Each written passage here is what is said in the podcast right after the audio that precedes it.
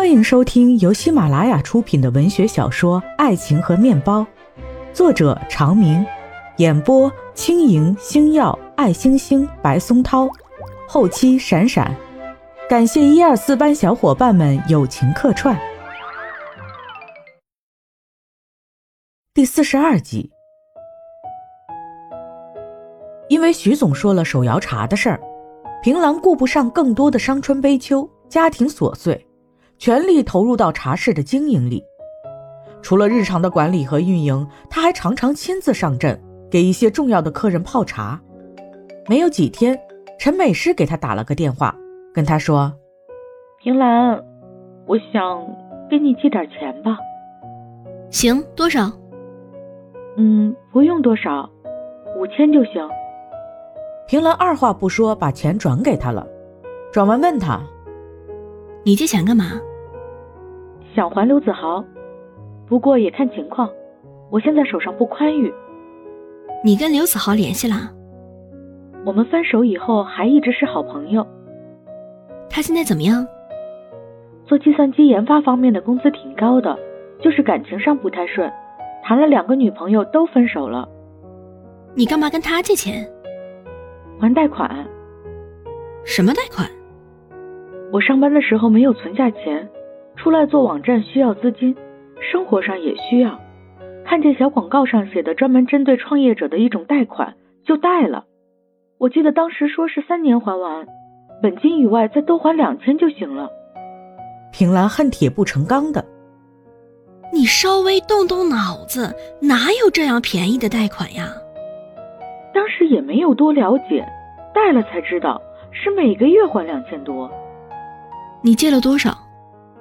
没有多少，两万，那连本带利就是六万多了。陈美诗沉默了半晌，啊，平兰快速的计算了一下自己加上齐昊天的存款，差不多刚刚好有六万。他马上说：“我马上给你打六万，你赶紧还了去，别再借什么高利贷了。”陈美诗又沉默半天，你跟齐昊天也不容易。我问问楚萧家里吧。你别问楚萧了，我听说他也不好过。他怎么花是自己的事情，但是要是借给你，被她婆婆知道了又有的说。我这边虽然少，我自己能支配。他家虽然多，可他不好拿给你。陈美诗肯定的说：“我知道，你别管。你要是打给我，我也退回去啊。”之后又说了一遍：“我知道。”平兰想着再深问下去，恐怕陈美诗面子上过不去，她只有略过不提，很快也把这件事情忘到了脑后。又忙碌了大半年，按照事先说过的期限，徐总如期而至。平兰说：“徐总，这是这半年茶室的财务报表，实现利润三十八万九千七百二十元，这还只是刚刚起步，按照每个月的收入，能看出利润是逐月增长的。”我相信以后做到一年百万不成问题。徐总认认真真的看完了报表，放在桌上。平兰啊，你想想我前期的投入和日常运营的成本，场地租金、装修、人员工资、各种家具、茶具损耗、各种税费等等，半年三十多万哦，这收入还是太慢了啦。通常的茶室。半年将近四十万，一年能做到八十万是很好的情况了。是啊，像你说的，一年做到八十万算好的啦。可是我这笔资金要是投到房产或者投其他的，投入产出比比这个要高得多，也快得多。这每一个品类的茶都是朱老师和我反复对比选择的，这些茶具一杯一碗都是我们精心挑选的。每一个细节都是佑安反复跟装修那边沟通的。徐总，你随便到 C 市任何一家茶室看看，我敢保证这家是最好的。我知道，我也相信。可是你得理解我，我投资就是为了挣钱。再说手摇茶也不影响茶室哦。肯定影响啊！我不同意上。你别担心哦，你的工资不会受到影响。我还可以再给你涨啦。我不是担心工资，我是为了茶室痛心。我理解你哦，但是我也没有办法啦。你得站在我的角度考虑考虑。我希望你也理解我。如果不理解，我只能说遗憾，我必须这样做。平兰心里觉得苦闷，但是也没有办法，毕竟决定权不在他的手上。换个角度想想，徐总能听他的意见算好的了。如果一声不响直接那么做，他也是无话可说。徐总也不再说什么，直接从台湾派了一个叫刘夏的来张罗手摇茶的事儿。刘夏到了以后，不管三七二十一，先是把设备一件件的堆进来，随后从自己的角度调了一批之前的茶艺师过去，马上培训他们转行。在这之后，平兰再去苦干的时候，一时看见精心选的镂空雕刻的木椅子被磕破了脚。一时又看佑安设计的又像杯中飞旋的茶水，又像龙的 logo 被扯烂了，他心里就像自己的孩子受了伤似的，又心疼又心伤又心碎。再过了段时间，不知留下从哪儿认识的朋友，隔三差五的邀到茶室抽烟打麻将，乌烟瘴气不说，中午还常常点了外卖，搞一桌子油汤滴水的。平兰去找刘夏谈，刘夏说。哎，你很奇怪哎，茶室就是来喝茶的。我找了客户来喝茶，你应该感谢我啦，人家又不是不给钱。平兰有种鸡同鸭讲的隔膜感，也有一种面对现实的无力感。一日，他自己坐在跟朱老师喝过茶的桌子前，恭恭敬敬地把一个台湾柴烧陶杯放到对面，自己也放了一个，点了一支沉香放到香炉里。坐正了身姿，开始慢慢的浇水。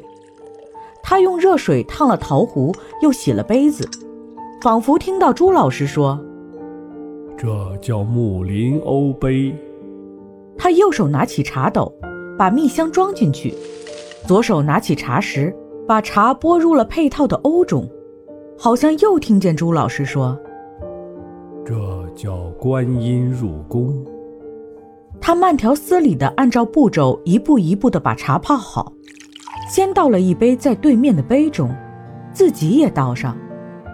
平兰拿起茶品了一口，放下杯子，向着对面问：“朱老师，我怎么只品到了苦，没有甘？”他又喝了一口。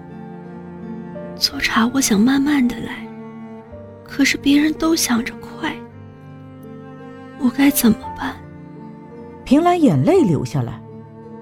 我想跟你聊聊，听听你心里的答案。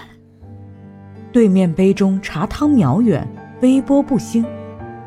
其实朱老师已经于一个月前离世，这世间踏踏实实一辈子的茶人又少了一位，能够真心爱护指点平兰的又少了一位。平兰没有听到答案，她喝了茶，把茶具一样一样的整理干净，归位，自己站起来找到徐总。我辞职。平兰的心里充满着苦涩，好像自己一直悉心呵护着的稚嫩的生命被践踏毁坏的感觉，痛苦而又无力，不甘而又无奈。他暗暗下决心，以后一定要建立自己的茶室。其实有了做苦干的这些经验，建茶室对平兰来说是轻车熟路。可是做茶室需要的资金却是现实摆在眼前的一座大山，难以逾越。平兰整理了私人物品，无非依然是些茶具、茶叶，还有几本跟茶有关的书籍。走出苦干，平兰先回了趟家，把东西放了。齐昊天上班还没有回来，他自己坐在家里泡了茶。边喝边看了会儿书，到底还是心思混乱，静不下心来。平兰想了想，不如出去走走。上次说过去看楚萧的，这一忙起来，有多少个月没联系了？不如还是去他家里。平兰就下楼打了个车，到了楚萧家。一开门，平兰意外的看见陈美诗又在。楚萧手里拿着张纸，正跟美诗说着什么。一看见他到了，急急忙忙拉他坐下。你来的正好，我正想去找你呢。什么事儿这么急脚风似的？楚萧递给他手里那张纸，我刚才还拿给美诗看。平兰接过来，看到的是张银行的转款凭条，疑惑地看向楚萧。楚萧说：“这是爱慕的银行账号，我昨天看他钱包旧了，想给他换一个新的，在里边发现了这个，你看看金额。”平兰仔细看了一下，二十万。楚萧说：“不知道给哪个死女人转的，看日期有几个月了，这肯定是他转完了忘在钱包里了。你让秦昊天帮我查查，户主叫什么名字，电话是多少，住在哪儿？”平兰被逗笑了。秦昊天是检察院，又不是公安局。再说，就算是公安局，哪能这么轻易的查到别人的信息啊？都是一个系统，肯定有那边的朋友。拜托你了，这关系到我下半辈子的幸福，我求你还不行？你知道我，我可是从来不求人的。平兰开解他，要我说，你直接问问他，说不定工作上的往来是你多心了。我最了解他，从处对象开始就没老实过。我直接问他，他肯定不会说实话。工作上的往来走公证就得了。这明明是他私人打出去的。陈美诗也说：“别查了，他总有他的用处。”